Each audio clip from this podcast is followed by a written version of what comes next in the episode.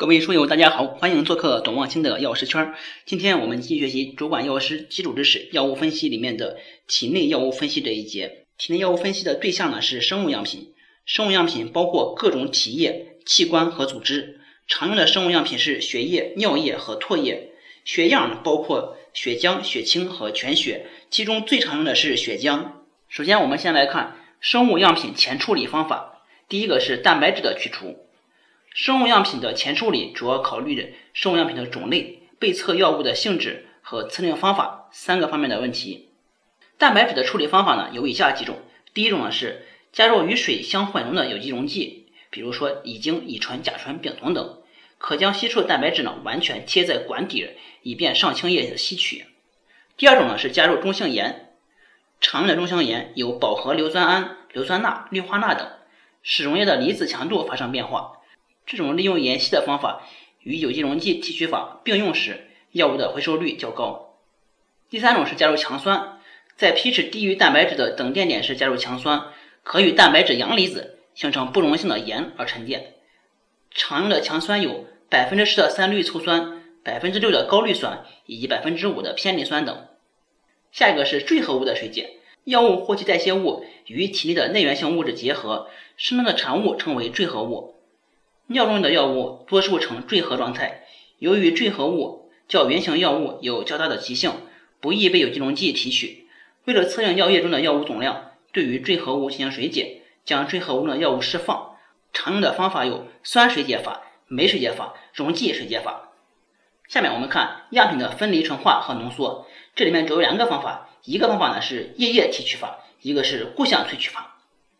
我们先看液液萃取法。选择适当的有机溶剂及溶液的 pH 条件十分重要，应尽量提取一到两次为好。常用的溶剂有乙醚、乙酸乙酯和氯仿等。这里面要注意 pH 的选择。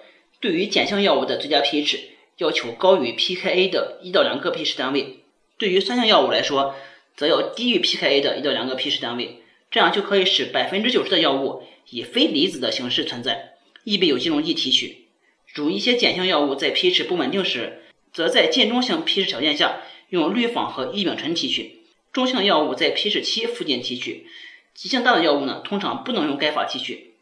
下一个是固相萃取法，利用吸附剂将生物样品中的药物吸附，与样品的基质和干扰物质相分离，然后再用洗脱剂洗脱，达到分离或者富集目标化合物的目的。下一个我们看常用的检测方法，这里面有一个知识点，就是对检测方法的要求。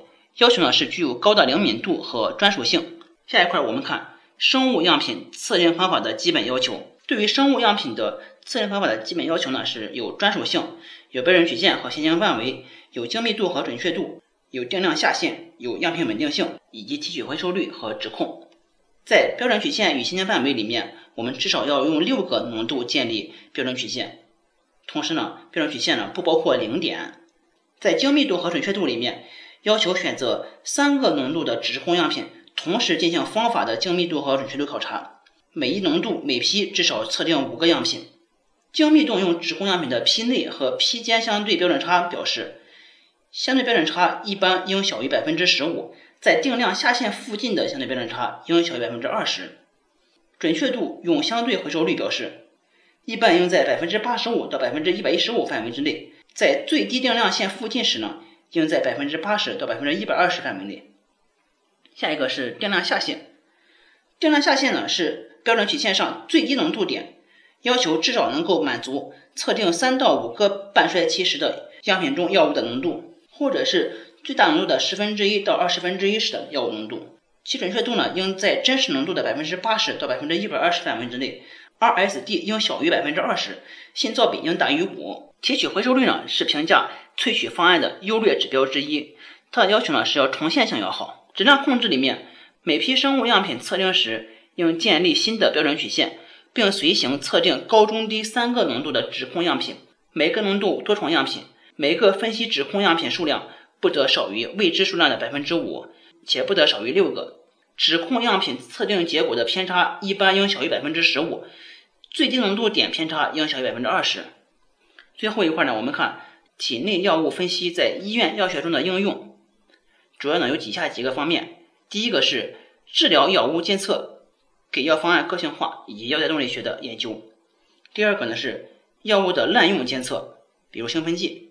第三个是临床毒物分析，临床抢救中毒病人时，需要准确、快速的对毒物进行鉴定，以便采取治疗措施。